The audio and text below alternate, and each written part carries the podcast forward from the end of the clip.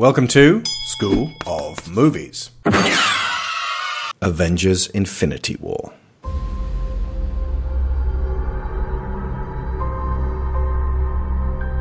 The entire time I knew him, he only ever had one goal to wipe out half the universe. If he gets all the Infinity Stones, he can do it with the snap of his fingers. Just like that. Tell me his name again. Thanos.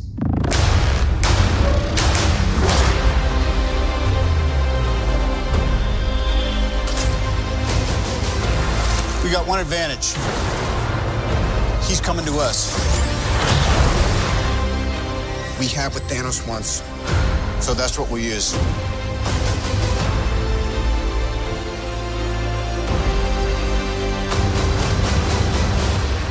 Let's talk about this plan of yours. I think it's good, except it sucks. So let me do the plan, and that way it might be really good.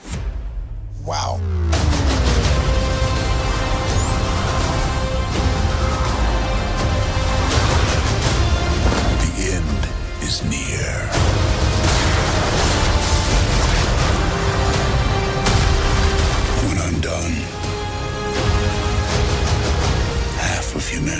Still exist.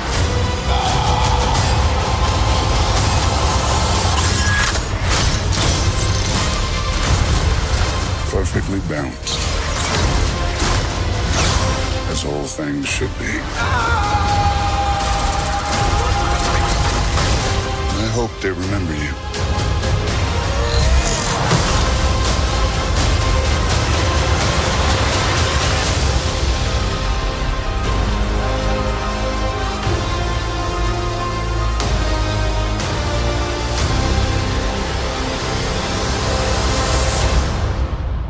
Peter, by the way.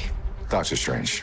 Oh, you're using your made up names. Then I am Spider Man.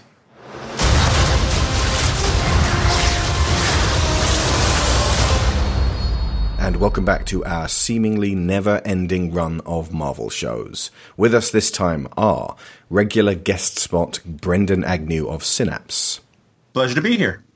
Lauren Grieve of our Sucker Punch and upcoming Guillermo del Toro shows, Hello there. and the toughest princess aside from possibly Leia, Theo Lee of New Century.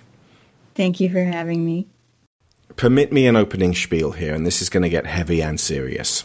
Infinity War is unlike any previous MCU movie for a variety of reasons, but principally because the previous 18 have all dealt with arcs for their central good guy heroes, usually resulting in them becoming better people and better heroes.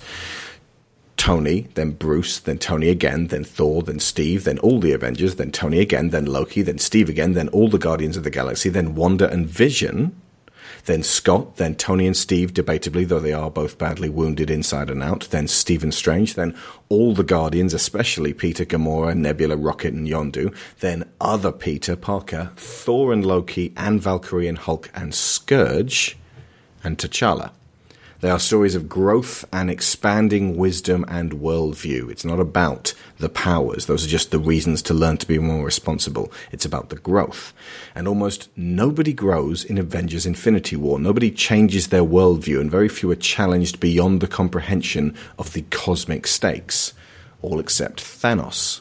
This movie is actually about him, and it features a guest cast so huge and colourful they almost eclipse him.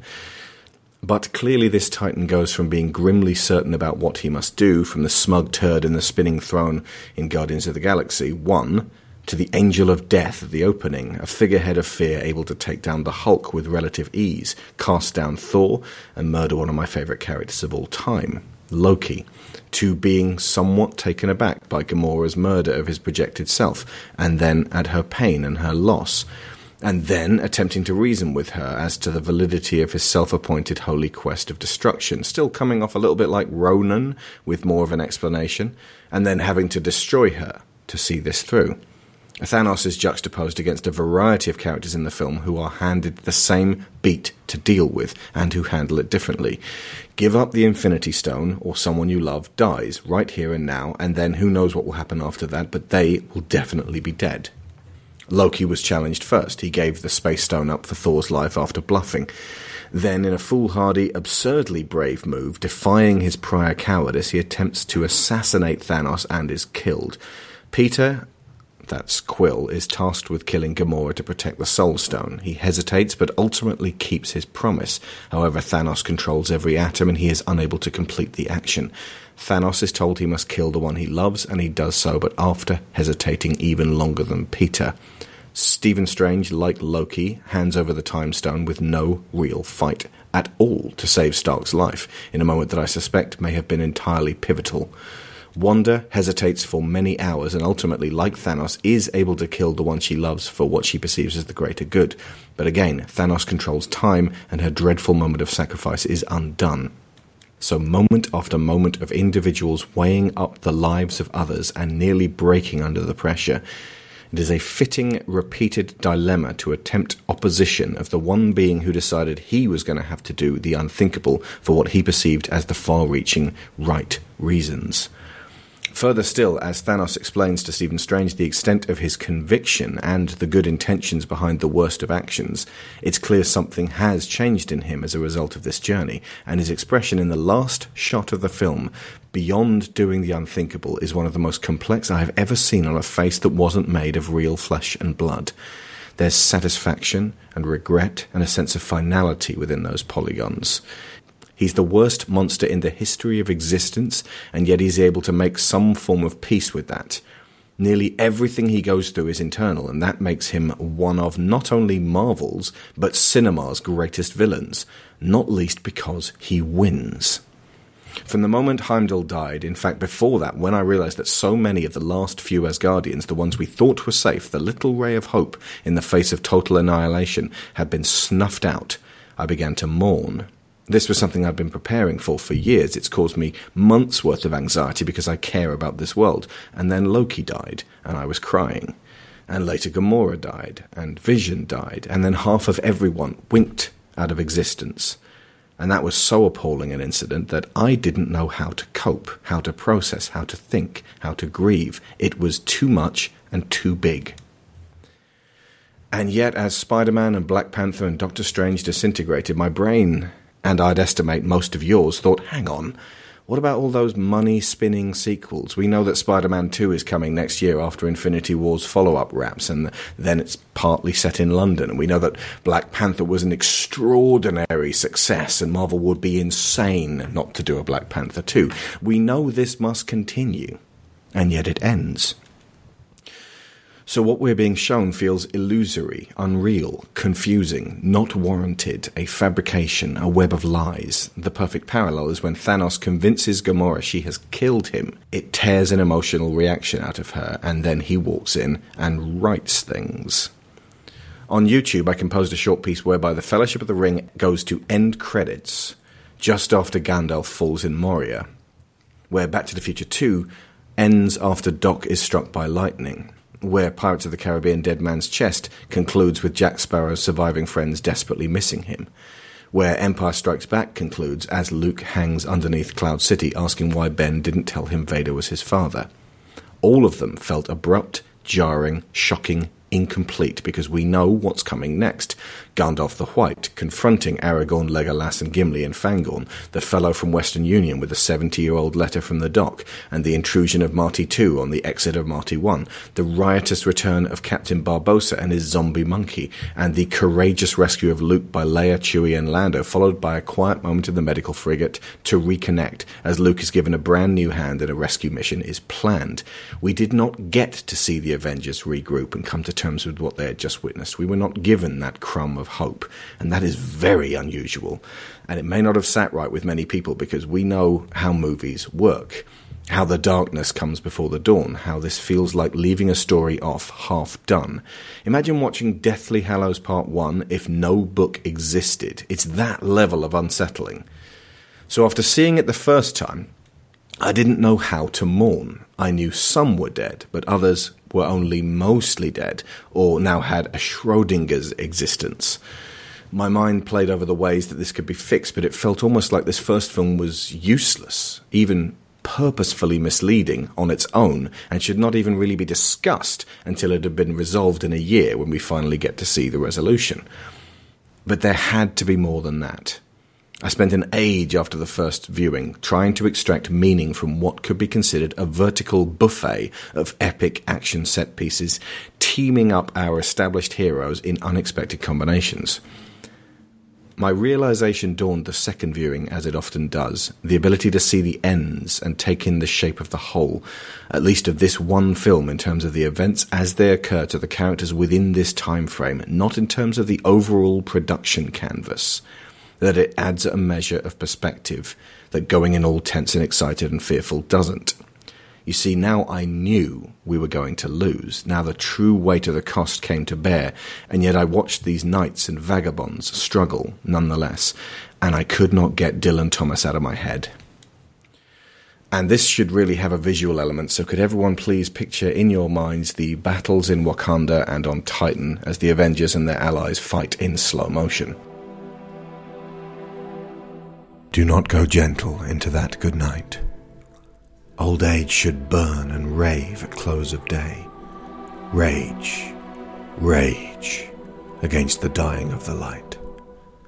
Though wise men at their end know dark is right, because their words had forked no lightning, they do not go gentle into that good night.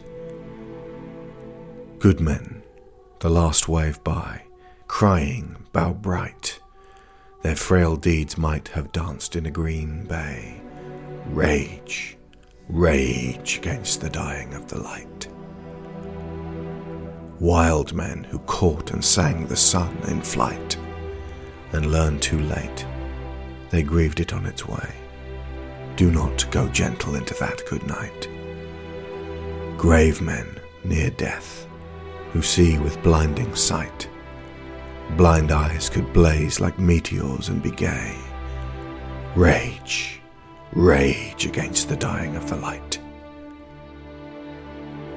And you, my father, there on the sad height, curse, bless me now with your fierce tears, I pray. Do not go gentle into that good night. Rage, rage against the dying of the light.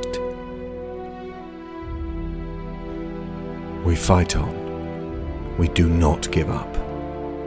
But what Infinity War lays down in a way almost no other story of this kind has been able to convey is that there will be times when not ever giving up is still not enough. And we lose. We fail. The light dies. Some of the final words spoken are, Oh man, and Oh God mirroring the utter horror of mortals in the face of forces we cannot control, forces we reckoned on and understood too late, baleful calamity we told ourselves we might see through if we could but unify before the end. And as we gaze into this abyss, our brothers fall to dust, our sisters become nothing but air, and the worst of possible futures makes itself known as our children fade away before our eyes. Pleading for reprieve. Looking to us for help. There are many paths to tread. And we are left to mourn their passing in the silent sunset. Through shadow. Old men and women past their prime. To the edge of night. With no more battles left to fight. Until the stars are all alight. This is the nightmare of humanity. The coldness that we fear may be waiting in later years, the most profound of terrors. Whatsoever marvels may be waiting down the road, whatever deeper magic is woven to in some ways undo or subvert or separate this, the truth of that horror is in the eyes of those left standing or else crumpled to the floor, unable to walk amidst the ruins of what might have been life continued.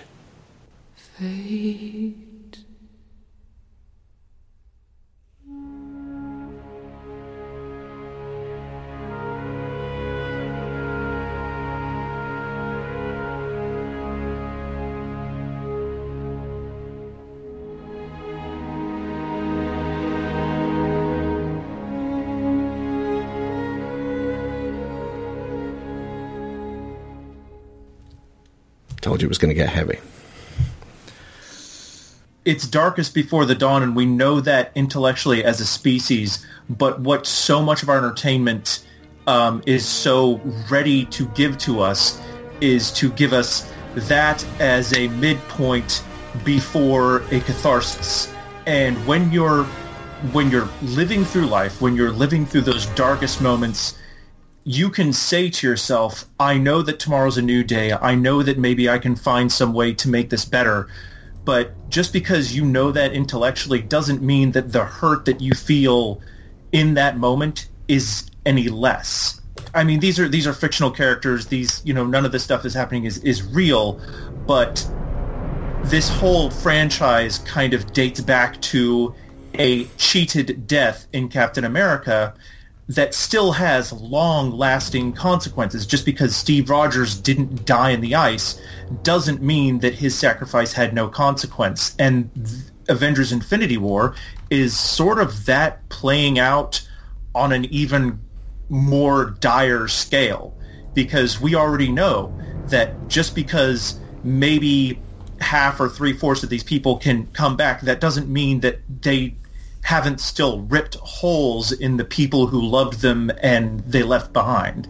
Because I mean, you you can't just fix that with a hand wave and make the hurt go away. The hurt can heal, but it doesn't disappear the way that these people have.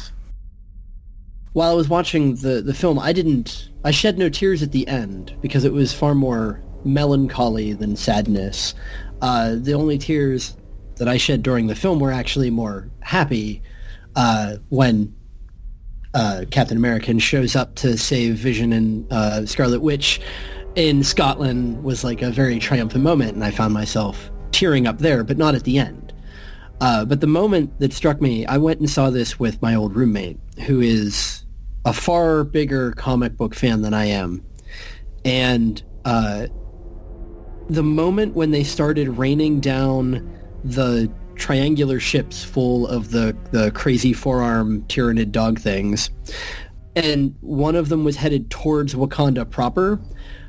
My friend, he did not intend to do this, but he reached over and grabbed my hand because he was so tense at the thought that one of those things is going to crush this this city, this paradise that he had gotten very invested in. And, and I even mentioned it to him later. I was like, you know, you, did you realize you did that? He's like, no, I had no idea. I was so in the moment. And it was just that seeing that impact on him was very meaningful for me, I guess I can say. If any other movie franchise were to end uh, an installment like it wouldn't have been earned I think Marvel has earned this ending without a catharsis, as you said. Um, they've earned it because they've put in the work. They've they've put in the work over the past 18 movies. We know all of these characters, and they we, we know them well enough, at least, that none of them were out of context, and we didn't not care about any of them or how any of them ended up. So ending it like that, they they've earned the right to ask a leap of faith out of the viewers. I'm optimistic about where the story is going. I, I really hope that they reward our faith, uh, that that they're not going they're going to commit to the consequences of this and not just hit a big fat reset button. They're, they're asking us to trust them that the story is going to go somewhere worthwhile and that all these deaths are going to mean something. It doesn't feel like it means something now, but you know, it's it's pretty dark right now. So we we just gotta keep our heads down and wait for it. And I think they're going to deliver. I really, I really do. Wait for it. And they're they're playing fair. I mean, to to bring up Harry Potter and the Deathly Hallows, uh, the the reason I appreciate what they did with Infinity War, not making it a part one, part two, is with Infinity War they definitively answer the story question that they pose. That's the the central story of the movie. Can Earth's heroes stop Thanos from getting all the Infinity Stones and using the gauntlet to accomplish his goal? They answer that question, and the answer is no. Um, the you know with Harry Potter, the question that's posed is, can Harry get all the Horcruxes to stop Voldemort? And they haven't answered the question by the end of that movie, which is why it feels so, you know, abrupt. Um, Infinity War feels very abrupt because we're not used to getting no as that answer. There's always a, you know, w- with with Avengers, it's yes, the Avengers can come together and stop Loki. You know, most comic book movies of this, there's always a yes. Sometimes there's some tragedy, and it's yes. However, they lose some friends along the way. Um, yes, but you know, it costs them this. But we haven't seen that kind of definitive no. They just couldn't do it this time. That's not always pleasant to see, but it's structurally sound. It's I mean Marvel is Marvel's playing fair here. They're playing by their the rules that they've established and they're saying no, they just didn't win this time and we're just going to have to see the fallout of that, which is going to be I mean, we can speculate on it, but that's going to inevitably be part of whatever catharsis they can get later is, you know, you just have to deal with failure. And that's not something that the Avengers have dealt with very well in the past. A hostile alien army came charging through a hole in space. We're standing 300 feet below it. We're the Avengers. We can bust arms dealers all the live long day, but that up there, that's that's the end game. How are you guys planning on beating that? Together. We'll lose. And we'll do that together too. The significant element was the way they structured the story. And there were points throughout the film where there was a part of my brain that was saying you should be finding this vaguely dissatisfying. I am never particularly taken by uh, the action set pieces in even Marvel movies. It, it, takes a lot for an action set piece to really grab me in the same emotional way that the character development in the, the interim moments um, does. But the way the action was crafted together in this first off, in a in a normal movie three act structure, is it? Yeah. Yeah. Um, which a lot of people have made much of the fact that Marvel tend to stick to fairly rigidly. There's a sense of breathing throughout the film. You, you're breathing in to the point where you get to sort of that lowest moment, and then they break through, and then you have the breathe out and the catharsis, and then everything coalesces at the end. And this was all breathing in. There's peaks and troughs, but there's no real opportunity for any out breaths to take place. And that, more than anything else, had me feeling that there's so much more to come afterwards.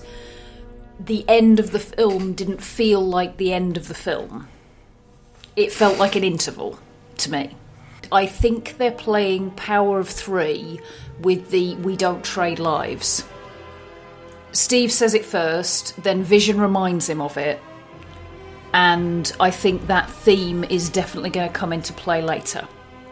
The, the combination of these things should have intellectually distanced me from what was going on in the film. And what completely knocked me for six was the fact that it didn't in spite of what I'm sure will have many, many cynical reviewers. I wouldn't even say coming out of the woodwork because they're always there saying, well, we know this isn't going to happen and we know that. And, and the whole, you know, obviously there's going to be a Black Panther too, so obviously T'Challa's not really, you know, gone forever.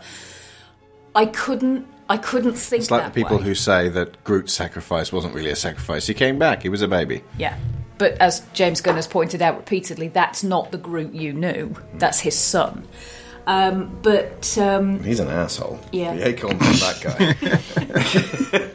I am Groot. Um, Whoa!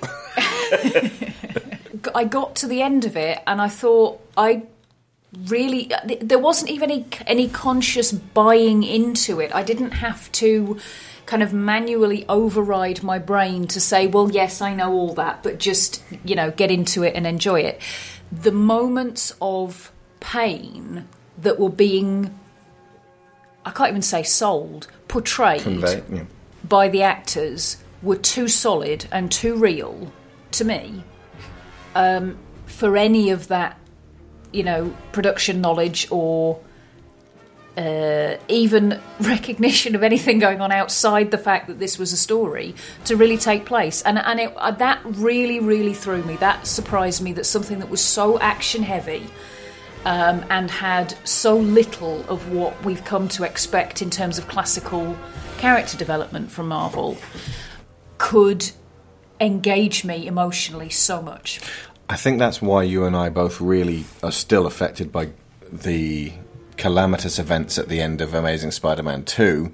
Uh, because even though that movie is actually very cynical on the part of the writers in the studio, Mm. the actors sold it extremely well. They did. They did. To, to us, I mean, a lot of people yeah, just hate that scene. I can only see the, the cogs of the machine working around the actual drama. See, I can't. I can't shut that off. If Thanos needs all six, why don't we just stick this one down the garbage disposal? Mm, no can do. We swore an oath to protect the time stone with our lives. And I swore off dairy, but then Ben and Jerry's named a flavor after me, so. Stark raving hazelnuts. Not bad. A bit chalky. My favorite theme going through this was actually very much Thanos and the theme of the dark, brooding anti-hero in a sense, where he he thinks he's the only one who can bear this dark burden that he has to do what has to be done, and If there is just even a 1% chance. I almost feel bad for, for making this comparison, but with, with what they've accomplished with Thanos, it almost seems like the most savage dunking in history coming so soon after Steppenwolf and Justice League, if I didn't know that that were basically coincidental. Because they're structurally speaking fulfilling the same purpose, but one is just like an empty vessel and the other is basically old Joe from Looper or like a, a video game dad turned up to the maximum hmm. worst possible levels of I I have experienced a loss that I feel has taught me a lesson and therefore I will impose my will upon you to take away your free will in this situation because I know what's right. You know, that sort of like toxic masculinity. Oh, I have to bear this burden, but you know, you you just have to trust me because I am weighty and heroic and experienced. Old Joe's a really good comparison. And it, it's it's super ironic that uh, Bruce Willis's most recent film, uh, My Dead Family film, is uh, friggin' Death Wish. Death Wish. Yeah. There he's imposing his will upon all sorts of people, but nobody saw it, so it's fine. and and that really makes me think back to what Sharon was just saying about the intake of breath because it, throughout the whole film like you said the audience is like breathing in and holding it and all the characters are kind of like anticipating and in the end it's Thanos that gets to breathe out Hmm. And at, in all, like if you look at it as uh, it's his MCU movie, he has the all is lost moment when he throws Gamora. Here lies everything, the world I wanted at my feet. My victory's complete, so hail to the King.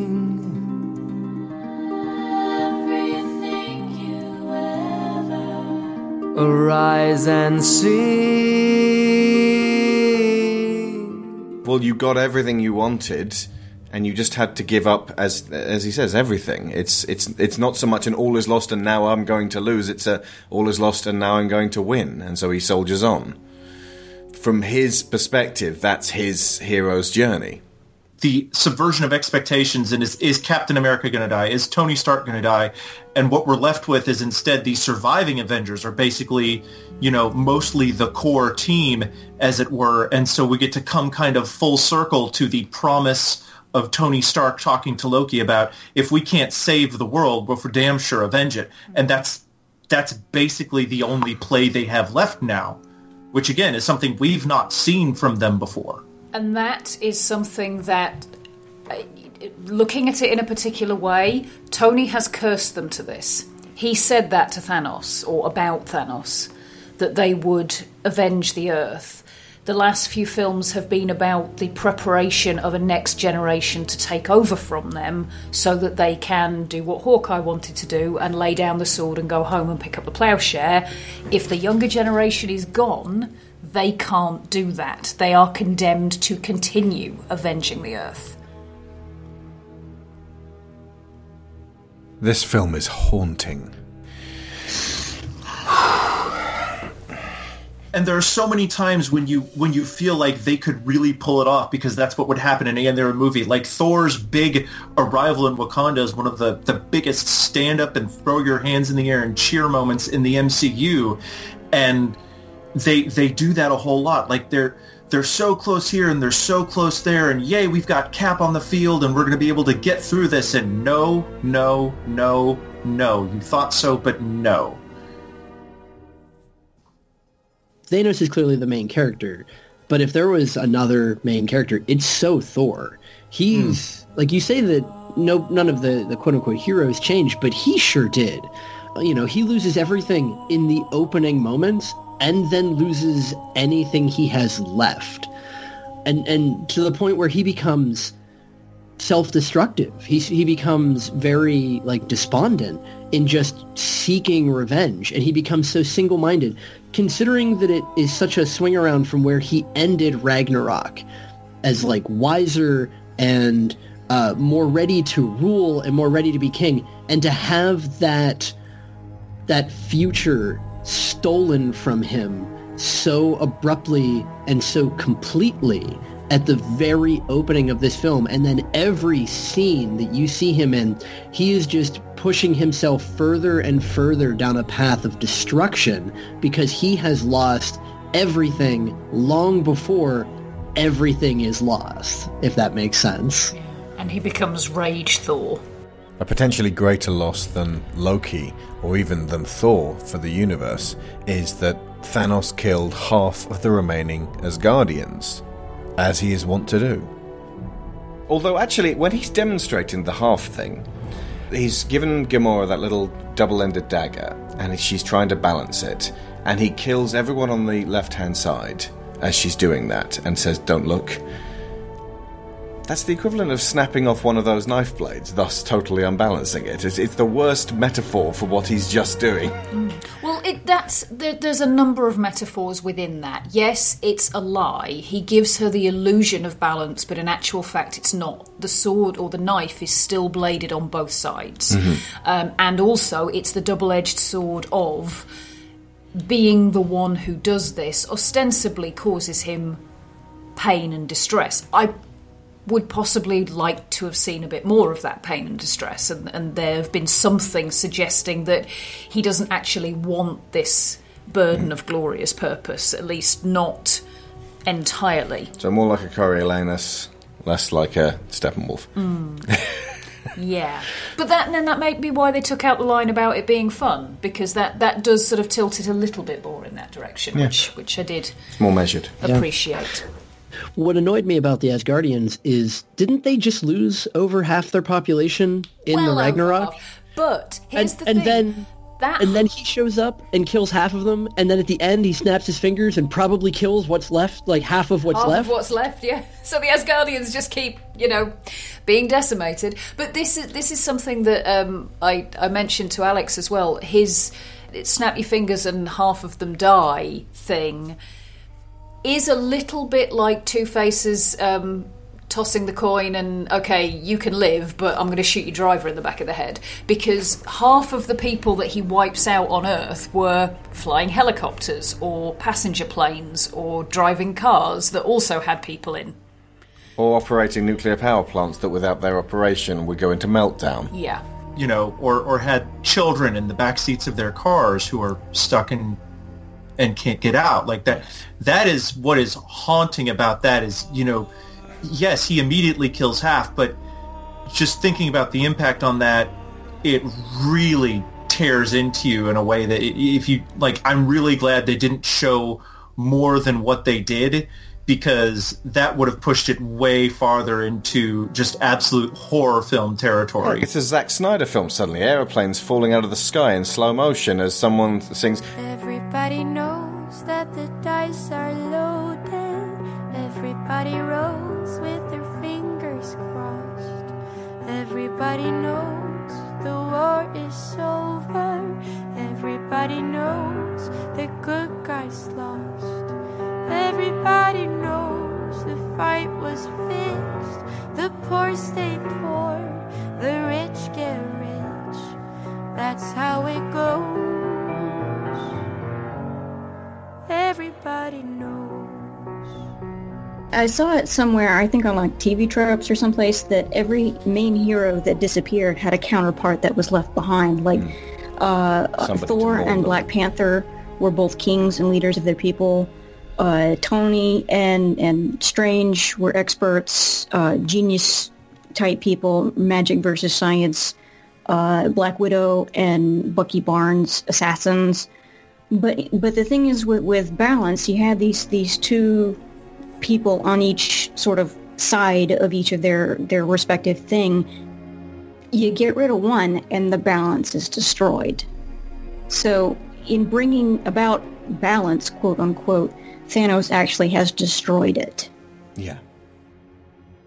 I wonder if part of what they're going to have to do, since we saw the force of of our our heroes, you know, their their fight, their their force of arms, their the violence, be unable to stop Thanos. Is I'm I'm wondering if what's really going to have to happen is is if there's going to have to be more of an exchange of ideas and an, and an actual philosophical debate i- as part of what ends up setting this to rights because it, I mean, it is not a sane plan, even if you can kind of understand Thanos' reasons So for it. they need someone to talk to Thanos, precipitating the introduction of Squirrel Girl.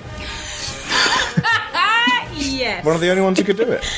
I would see that movie six times. Absolutely, yeah. SJWs! The I, I want to comment. Why can't on you kill him with a knife?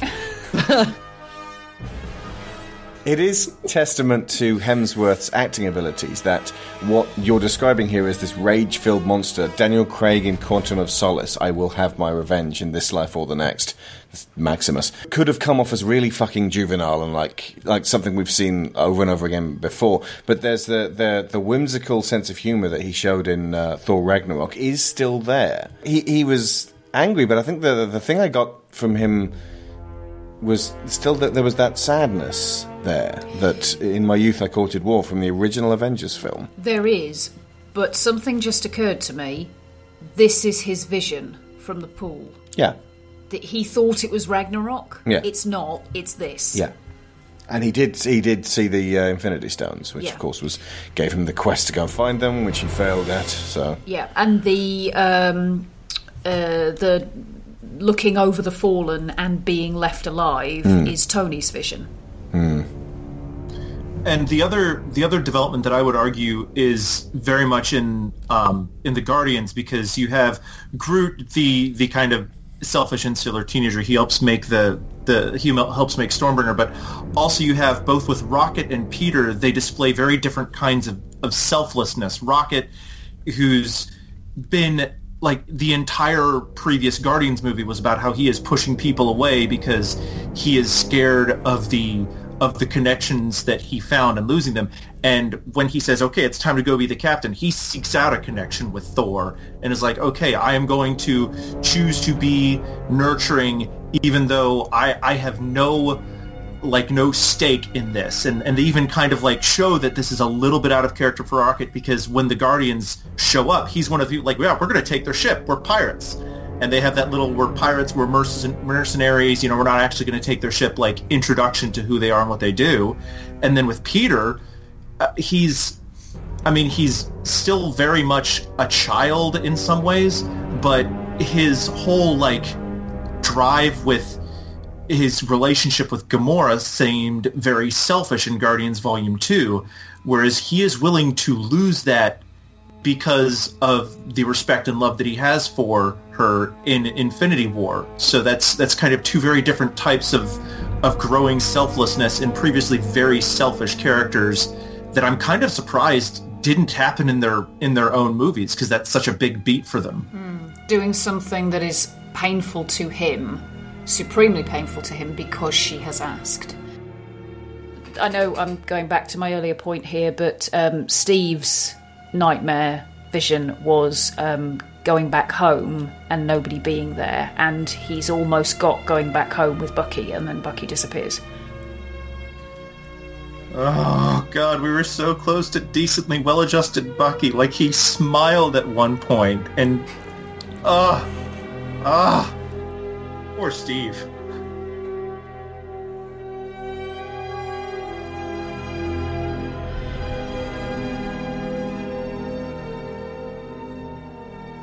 Uh, which were your favourite new meetings between characters who had never met before, and why? Bucky and Rocket. I was about to say that. oh, that was so great. I'm totally. How much for arm. the arm? Tony and, and Strange and Spider-Man kind of meeting each other and then meeting the Guardians was is Footloose still the greatest movie ever? It never was. For my part, I absolutely adored pretty much every single moment with Peter Parker. Honestly, he's one of my favourite uh, components of the MCU. I love this kid, and Oh. uh, uh, it, Yeah. that that broke me.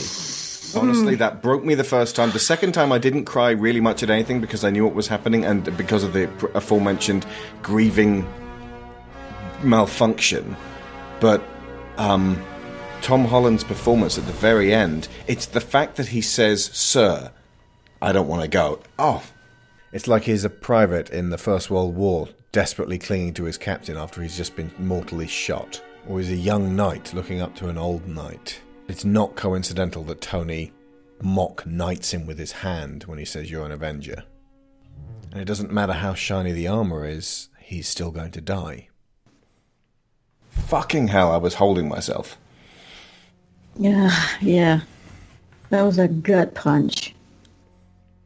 yeah, Holland and and Vision and Wanda, the the I will only feel you. There's some. Ju- Also, just the the concept of like a noble heroic sacrifice that just fails totally hmm. is like a, a just a double whammy of oh god, it was all for nothing. Oh no. Hmm. And here's the thing when those sacrifices take place, when somebody is called upon to kill someone they love, or at the very least let them be killed, the person who is sacrificed kind of gets the better end of the deal because they don't have to live with that anymore. Hmm. The person who's done it, Wanda has to live with the fact that she did that, even though it didn't work, even though it achieved nothing. Hmm. Lasting impact. Hmm. She Go- can't even take comfort in the idea that she did it with love and kindness because he got killed with disrespect and contempt anyway. Even Gamora attempts a noble self sacrifice, snatching the dagger and trying to impale herself before she's thrown. Uh, the reaction when uh, he's told by Red Skull, "Woo, Red Skull!" Uh, uh, I was so happy. I was so happy about that. it was almost like the wrong place to put him because you're still so busy like asking questions about well how did he get here? Where, like, you know, but so that when he's like telling you this really fucked up magical binding spell i might add where it's like whoever put the soul gem down there is like right i want to make sure that whoever gets this is broken inside and thus is totally wrong for wielding it. I want to make sure that the person holding this is a shell Good idea. How about you can only have the soul stone if you're really, really fucking nice? Yeah, you can only get it by bringing somebody back to life. Yeah. Um, but It's like the curse they put on the mummy's tomb. but I, I when he first said, um, you know, you must kill what you love, and Gamora spent a long time dancing around the idea. She was like, ha ha ha, you love nothing. And I was just sat thinking, you can't not get this. And then I thought, okay, the knife didn't work. Take a running leap, because like if you leap, you can turn around and flip in the bird as you go down, going, "You didn't sacrifice me." But I feel like even if she had attempted that, he would simply have grabbed her in midair and then thrown her again. It it's a it's a very well executed scene. And Zoe Saldana, you know, once again proving she's a fantastic actress. They play with the idea of powerlessness in this over and over again. Hmm. The, these are all heroes of power who have demonstrated their power repeatedly. And when it comes down to it, each one of them has their power taken away from them in some way. That's part of Hulk refusing to come out, which leaves Banner powerless. They never mention that. Hulk is scared. Hulk got beaten. Hulk was sure Hulk was the strongest. He had he got, he got a little uh, unsure about it during uh, Ragnarok, and obviously Hulk is now a vulnerable toddler. And so when, when he went up against Thanos and got his ass handed to him, he doesn't want to come out because he's scared, and they didn't have any time to really explore that. And Mark Ruffalo was a little bit too much of a goofball. That was one of the only bum notes for me. Like he's he's leaping around in the Hulkbuster rather than nurturing the Hulk and understanding why he's not coming out. Mm, yeah, I, I do understand what you mean about the time to explore. I think one of the only things that I wasn't overly keen on was I know, like what you said, Brendan, about well adjusted Bucky, and he actually smiled, but I was like, that's way too sudden, and there's no time to explore any of his character changes, and Mm. that's he's one of my favourite characters. two and a half Winter hours Soldier as it is is, still so- my favourite. I I wouldn't have minded another, you know, 15, 20 minutes of, of just, you know, more breathing space. I, I like some of the things we got, like Tony and Pepper, um, you know, the, the Guardians and Thor having a my my crazy family sort of competition and, you know, stuff like that. Or, or even just like little notes like Vision Wanda just kind of discussing. Like, I, I would have loved to have 10 more scenes just like that of someone saying, hey, you know, catching up and just like talking to to each other just because it's that I mean that's kind of what I go to see these movies for is not just to watch Peter jump on Doctor Strange's spell platforms but to watch Doctor Strange and Tony Stark kind of have a, a, a morality pragmaticism off. Hmm. I, I, I that was one of my favorite couplings. Those two, they, they, they've got such strong charisma. So I was I was waiting for that one to happen. Yeah. Or a Sherlock off, as Yes. Yeah. I refer to it. And, and both of them getting a taste of, wow, that's what it's like to talk to me. you know, they didn't get like the uh, the big Bucky holding Rocket up to to do the the round robin, but just Rocket and Thor bouncing off each other. I liked a whole lot. Um, I don't know if this counts as a coupling, but Peter Dinklage and being the biggest dwarf in the universe was That just a was really great visual gag. hmm I like that. And I, I liked getting to see him play with Hemsworth a little bit. That was fun. Yeah. At the risk of sounding flip, Natasha and Natasha's new hair. I really liked seeing Rhodes and Sam broing out a little bit since the last Yes. time they really saw each other was at the end of Civil War, and that wasn't great. And, and then he's looking for Sam at the very end, and you're like, oh God, he doesn't know. Yeah. Read vitals. Heartbeat detected. Emergency medical is on its way. Sorry. Rhodey trolling uh, Bruce when they come into Wakanda. Should we bow? Yeah, he's a king. Seems like I'm always thanking you for something. what are you doing? Uh, we we don't do that here. Yes, yeah, you should bowing. totally bow. Um, it was wonderful to see Shuri again, and I was thinking, right, there's no way to get Shuri to meet Stark. Maybe in the next movie? Question mark. Fingers crossed. But it, it was just lovely to see her, her saying, "Why didn't you do this, that, and the other?" And, and Banner going, "Well, we didn't think of it. Like you, are, you are suddenly in the presence of the smartest person in the world, Bruce." I'm sure you did the best you could.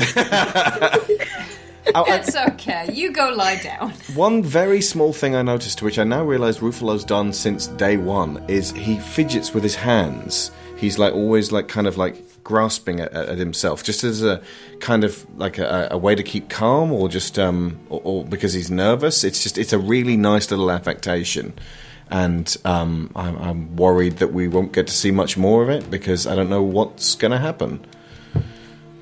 It's kind of like he's checking to make sure his hands are still the same size.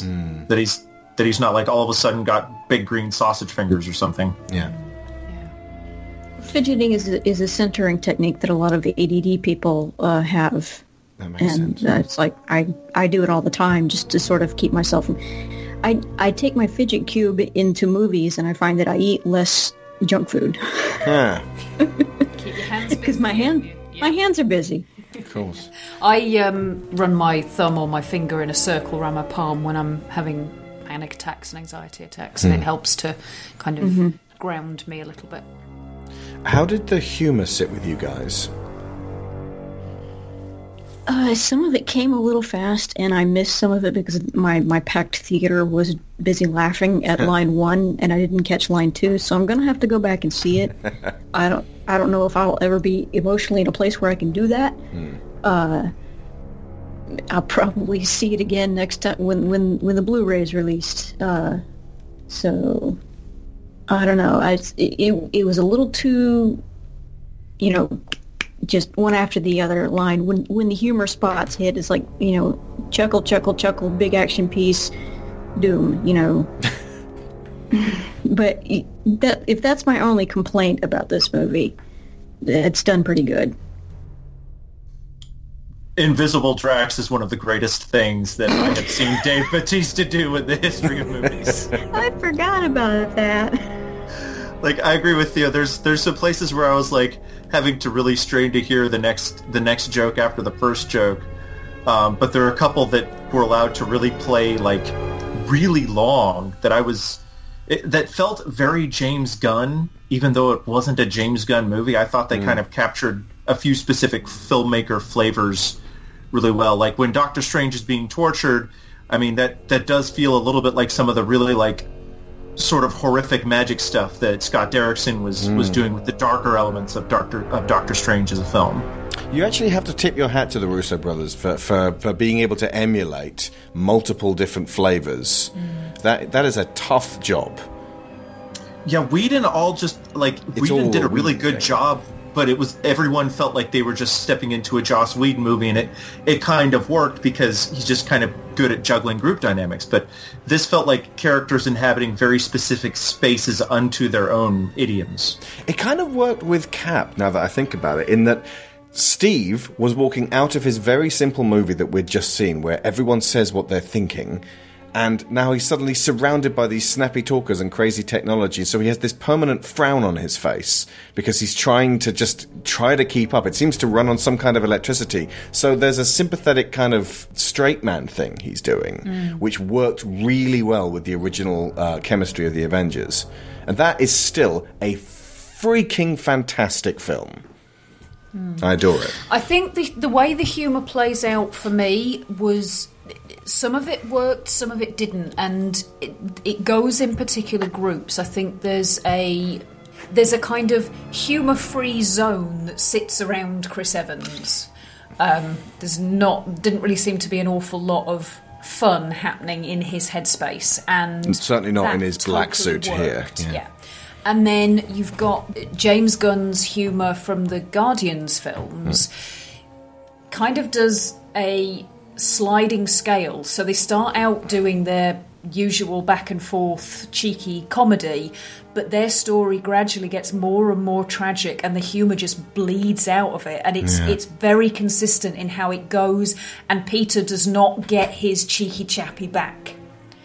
And I think that would have been the biggest misfire for me if he had. So the fact that a lot of the humour elements that I think some people had issues with were kind of around the, the Thor gang, that to me more or less did fit with how Thor has always played out in the past, which is that he's laughing at things that he doesn't quite understand and people are laughing at things around him hmm. because he doesn't quite understand something. When he's calling Rocket Rabbit, we find that funny because it's ridiculous because there's this running joke about people not getting Rocket's species right. But that's not funny to him. Then again, Thor is 1500 years old by his own admission. He doesn't seem to be 1500 years wise. He should by now know what a rabbit isn't. Yeah, there was kind of a, a, a, a part way between Thor in Avengers and Thor in Ragnarok in how he was uh, being conveyed here. I did notice when he he was talking about the tragedy of his uh, uh, his life. Um, they mentioned his his father died, his sister died, his brother died.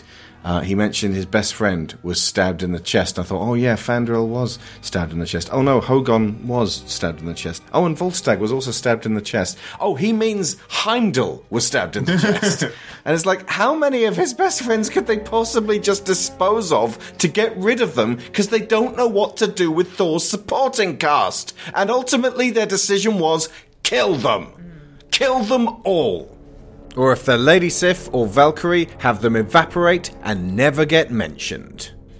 One thing I did really appreciate after seeing this, this is going to sound like a really backhanded compliment, but it proved to me how well Chris Hemsworth works in a Taika Waititi movie. Hmm. He directs him really, really well. Yeah. Well, don't my dad said to me just before I died? No. Me either, because I wasn't there.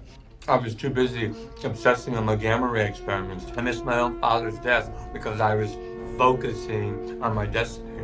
But I didn't miss my father's death because he was murdered right in front of me by my sister, whom I didn't even know existed because she was kept a secret from me my whole life. I'm really sorry. That was a terrible comparison. It just had nothing to do with what you're going through. And my family, it's like we're cursed to fight amongst ourselves while everyone else suffers for it. Now Asgard's in ruins, and well, this this sister Hela, I don't even know if I can beat her. You're Thor. You could kill your sister. Yeah, I'm Thor without his hammer. You're not the god of hammers. You're Dumbo.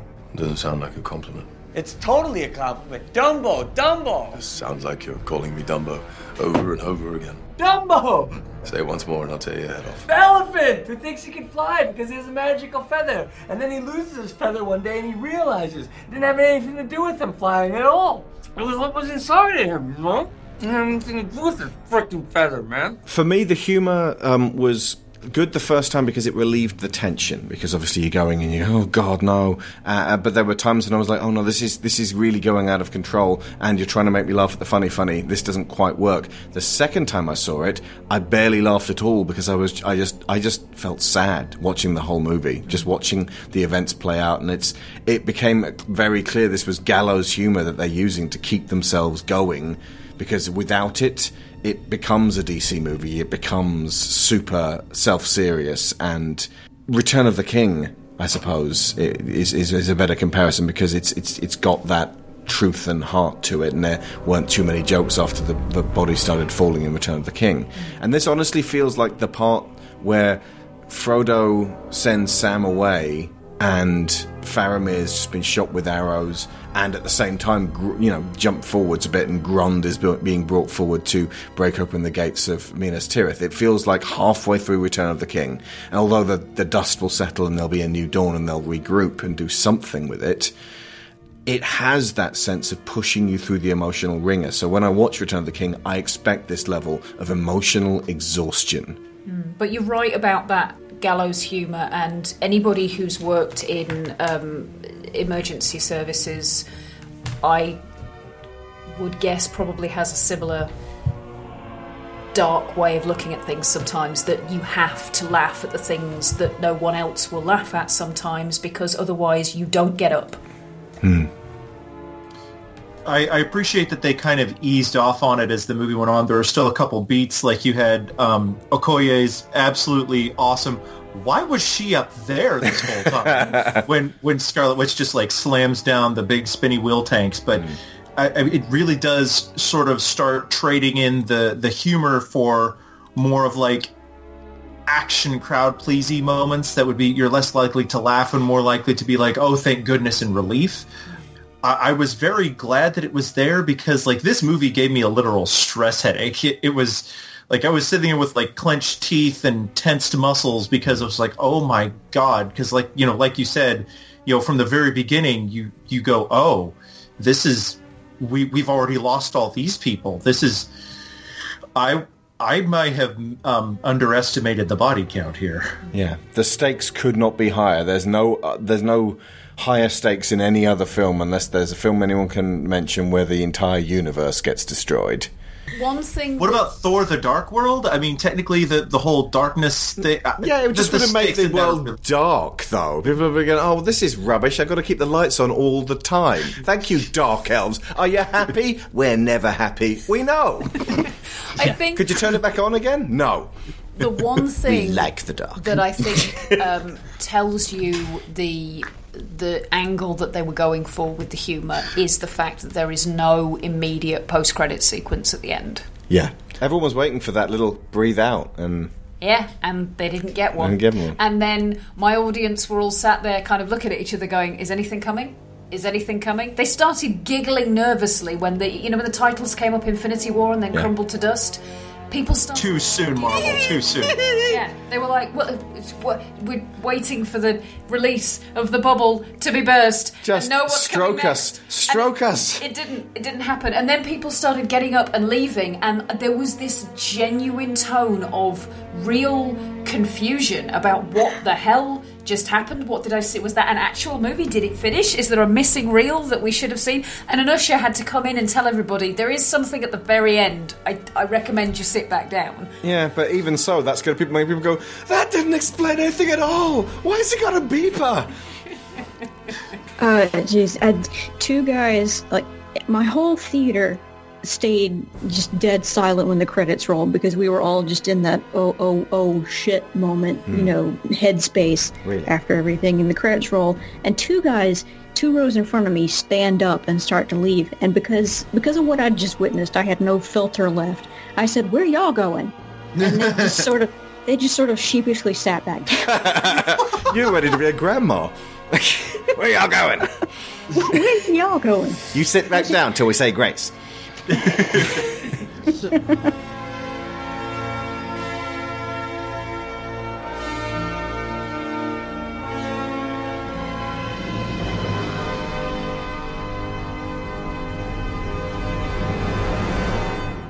About Thanos is I like how he was all armored up uh, in in previous films. You know, with the it was like ceremonial. It was very you know showy. But when he showed up in Infinity War, it's like just just a shirt and pants and shoes and that's it. I'm I'm not here to to to make an appearance. I'm here to to get work done. He was yeah he was he was serious about what he was doing. Yeah. In the next one, he turns up in his pajamas. Honestly, I think that the next time we see him, he'll be working like he'll be farming. He'll be just like growing stuff on his own and living out in somewhere, you know, in solitude. As a sidebar, I love how he goes out of his way not to kill people he doesn't have to. Hmm. Like, I mean, he, he kills Heimdall almost in a fit of pique, and he kills Loki because he pledges fealty and then betrays him immediately. But, I mean, Drax and Mantis, he could have just killed. And Peter, he specifically says, I like you, bye. And he, He even he spares strokes Wanda's hair, like in a kind of, I, I kind of feel sorry for you because you just had to do what I just had to do. Hmm. And he and he then like spares Tony's life um, when Strange relinquishes the stone, and like how many other bad guys are like, "Aha! I have the stone. I kill you anyway. I'm so bad." Aha! He destroys, but what he doesn't do when he does those um, half the population gone things is he doesn't choose. Hmm. When he when, with Gamora's people, he tells them to divide into two halves. He doesn't tell them who's going to stand on which side, and, Hmm. and then he decides which side goes, or or even that may be random. Hmm. Certainly, I think when he when he clicks his fingers on the gauntlet, I, the the amount of fine control he has over who goes and who stays may be pretty minimal. Yeah, oh no, I, I, it never occurred to me that, that he's thinking about who's going. Yeah. He just asked that the gauntlet do this. he so thoroughly believes that what he's doing is the correct thing. It- it- there, there's there's not a doubt in his mind that you know, it- like he, he says, you know, after I do all this, I will take a breath and look out on a grateful universe. Is that he he expects people to go, oh, Thanos was right. Cool. We'll just you know go on about our lives with with half our loved ones just gone. Uh, he he expects you know after the dust dies down that everything will be fine. When what he's really done is just pissed off everybody who's left. You, big fella, you've managed to piss off every single one of them. That was the plan. Not a great plan. When they come, and they will, they'll come for you.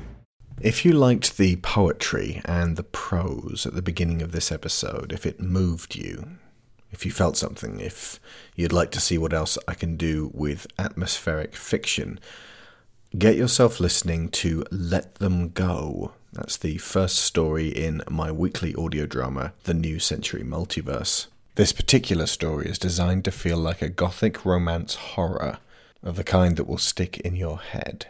It's a new beginning for the series, perfect for newcomers. Here's a clip. Where the waves of moonlight glosses, the dim grey sands with light, far off by furthest rosses, we foot it all the night, weaving olden dances, mingling hands and mingling glances, till the moon has taken flight. To and fro we leap and chase the frothy bubbles, while the world is full of troubles and is anxious in its sleep. Come away, O human child, to the waters and the wild, with a fairy hand in hand. For the world's more full of weeping than you can understand. From The Stolen Child by William Butler Yeats.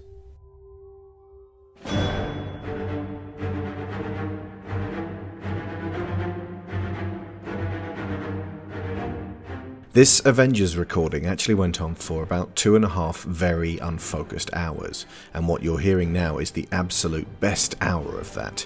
Everything else that got rambling and silly and wildly speculative as to what might be coming next is going into an 80 minute long bonus show called Beyond Infinity. That will be available this weekend for all of our $5 and up patrons.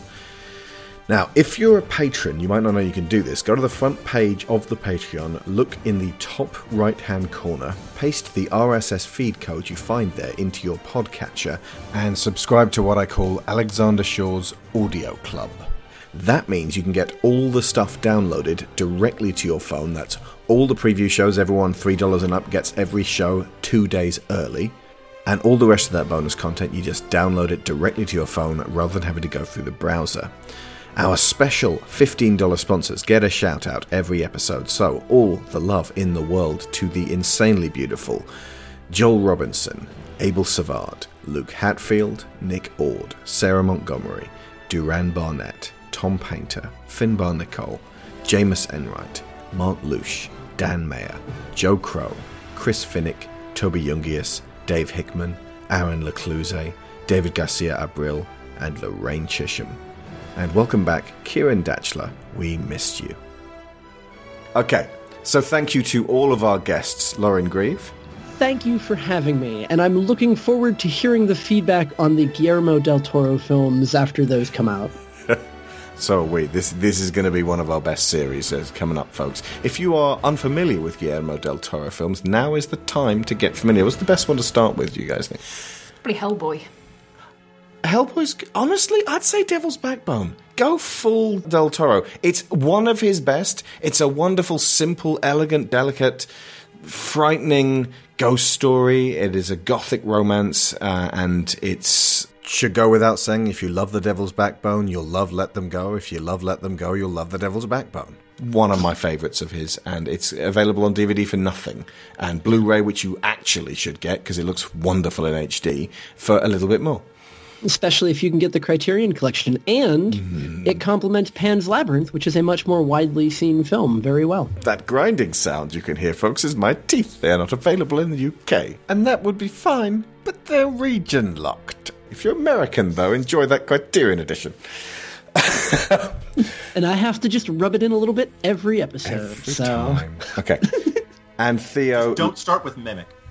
Oh Christ! No, don't start with Mimic. Yeah, don't do Del Toro in chronological order. That's the chronological Del Toro is not a happy journey. And Theo Lee, thank you very, very much for coming on. Thank you for having me. So, Brendan, where can people find your work? Uh, the most recent thing I did was um, talking about our favorite entries of the Marvel Cinematic Universe at cinapse.co, which is C-I-N-A-P-S-E.co um, where I contributed a, a thing about the feelings that Guardians of the Galaxy Volume 2 gives me. Okay. We will be back next week with, oh, Fright Night. It's a bit, it's a bit of a sideways step on this one, but it is a, a classic pair of vampire films. The original, which is great, and the remake, which is even better. So, I've been Alex Shaw. I've been Sharon Shaw. And School's out.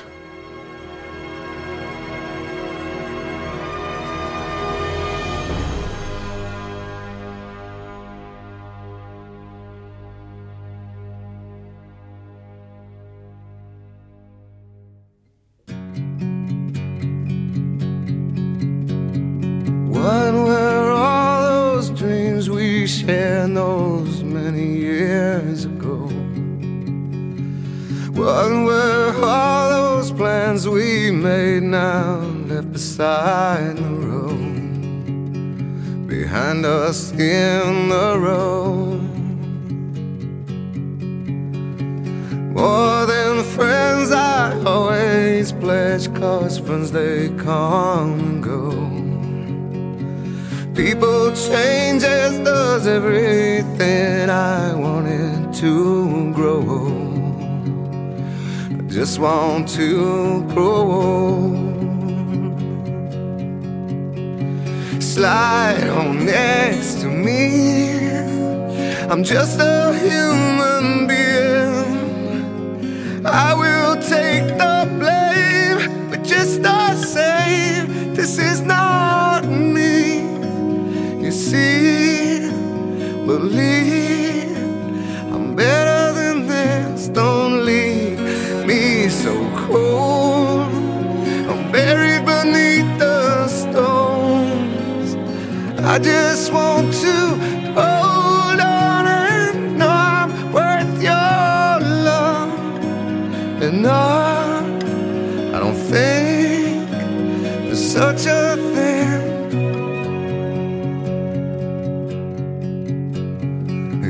my fault now I've been caught a sickness in my bones.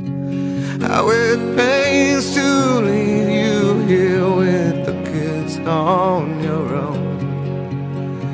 Just don't let me go. Help me see myself, cause I can no longer tell. Looking out from the inside of the bottom of a well is hell. Ah, yeah. No one hears before I disappear. Whisper in my ear. Give me something